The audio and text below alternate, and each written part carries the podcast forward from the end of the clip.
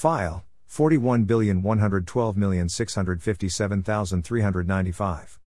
JPG. All that I can remember of this dream is that it took place during the day in Ukraine as the 2022 Russian invasion of Ukraine was going on, but I am not sure if I was in the dream or not. The war was still going on, and a shootout was taking place between soldiers outside in a field with trees and bushes, etc. During the shootout, a male soldier with light color skin, who seemed to be trolling, walked out into the open with an old American machine gun with maybe lower caliber ammunition, and he started shooting it wildly all over the place.